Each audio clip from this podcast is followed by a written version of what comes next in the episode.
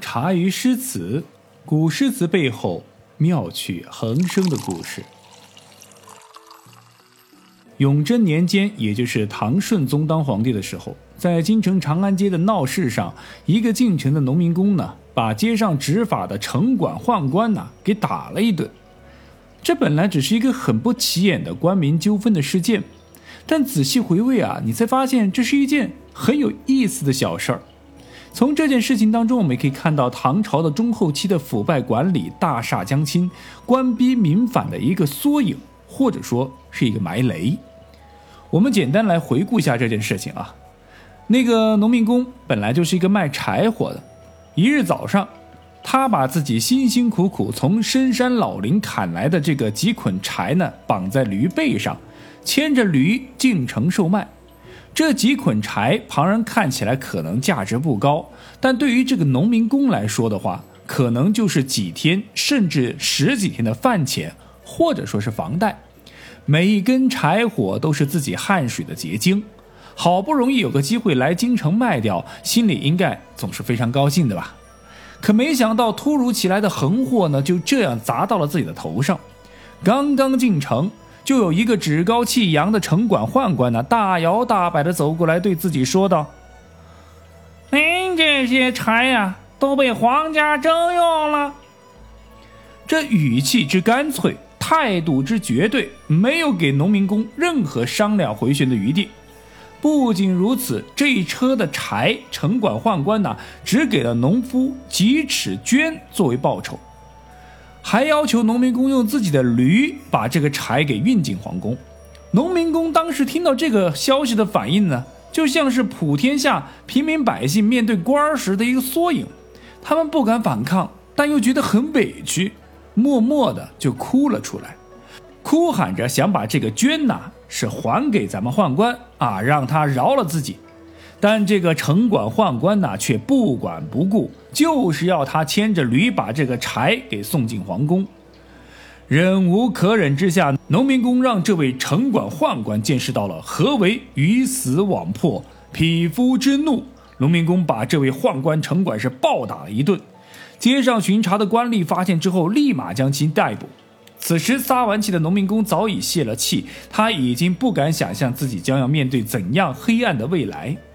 也许是农民工的运气很好，碰上了唐顺宗高兴的时候，加之他老人家本来就想惩治宦官集团、肃清这个朝政，于是下诏啊，罢免了这个嚣张跋扈的城管宦官，不仅没有收割农民工的柴，还特地给了他十匹绢作为补偿。这一下就像是天上掉馅饼啊，农民工是欢天喜地的回了家。好了，故事讲完。但是这种好事在历代朝代里边，那绝对是可遇不可求，扳着手指都能数出来这种逆袭的案例有多少。但在这个事件当中，我们发现了一个现象，这个现象呢，在当时的唐朝那可是独一份这独一份的现象还有个名字，叫做宫市。宫市的宫是指的皇宫，市呢就是市场的那个市，指的是买的意思。皇宫所需要的物品本来由采购部门的官吏去采买，中唐时期宦官专权横行无忌，连这种采购权呐，他也是收割了去。常有数十百人分布在长安东西两市及热闹的街坊，以低价强购商家的货物，甚至恶劣的就是啊一分钱都不给，还勒索进奉和门户钱以及缴价钱等一系列黑社会性质的保护费。所以公事。实际上就是一种白政府旗下黑社会性质的公开掠夺，这些现象以及刚刚的那则逆袭的故事啊，都被当时的韩愈记录在了《顺宗实录》里边。有兴趣的小伙伴可以自行在网上翻阅一下。那么在白居易当县尉的时候，他所管辖的这个县里边，公事的行径啊，也是十分猖獗的，甚至到了最黑暗的时候。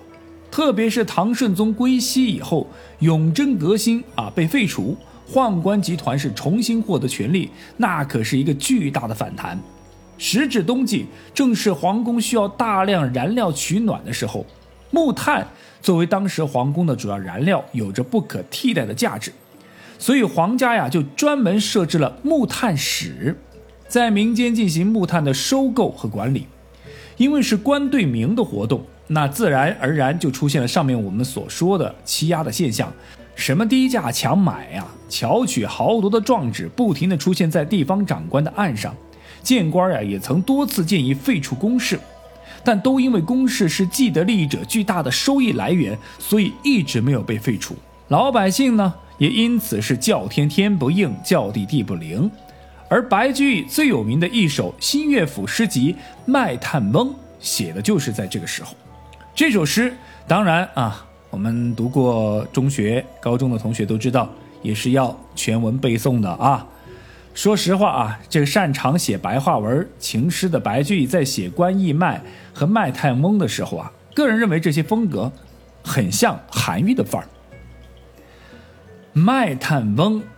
伐薪烧炭南山中，满面尘灰烟火色，两鬓苍苍十指黑。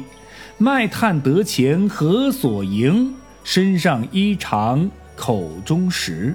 可怜身上衣正单，心忧炭贱怨天寒。夜来城外一尺雪，小驾炭车碾冰辙。牛困人饥日已高，市南门外泥中歇。翩翩两骑来是谁？黄衣使者白衫儿，手把文书口称敕，回车叱牛牵向北。一车炭千余斤，公使驱将惜不得。半匹红绢一丈绫。细向牛头冲炭直。小时候啊，一听到全文背诵系列啊，我真的就头大。但没想到有一天，我居然会主动把这首诗给读出来啊，写出来，还老老实实的又念了一遍给大家听。如果我的语文老师听到后呢，应该会很欣慰吧。刚刚我们说了啊，我个人一直觉得卖炭翁身上有韩愈作品里啊那位送柴农民工的影子。只不过相比起韩愈的作品来说，白居易的卖炭翁啊更加有艺术性和感染力。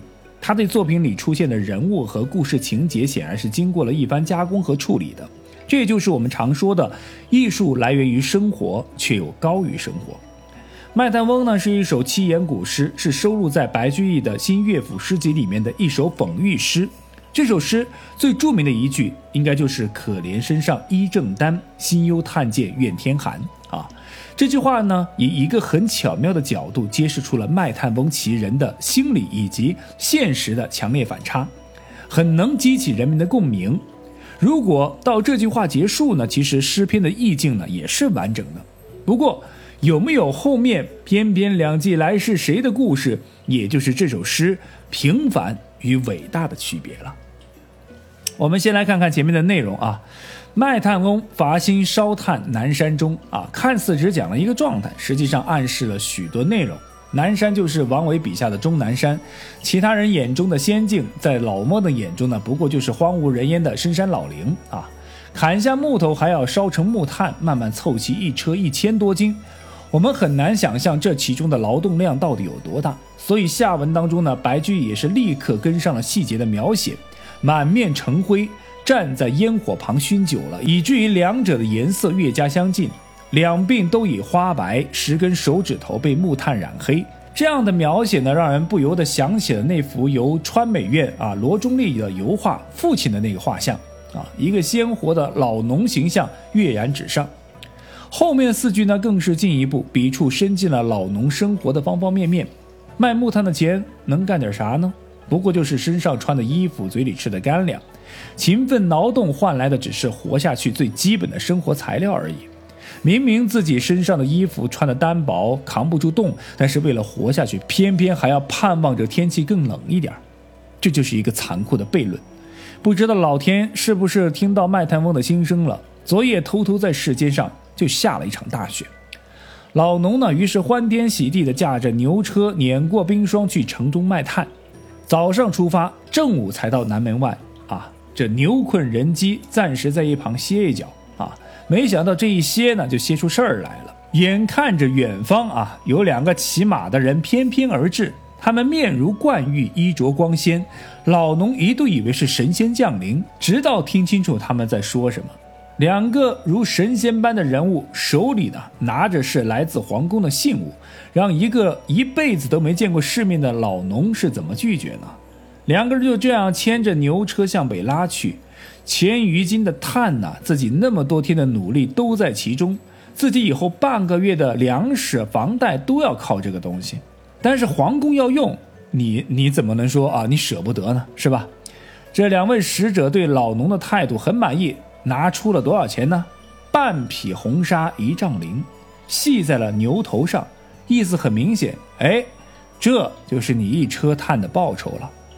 老农自然不敢有所违背呀，或许心里还在想，本以为就直接被免费给征用了。没想到还能拿一点东西，哎呦，也挺好，挺好的。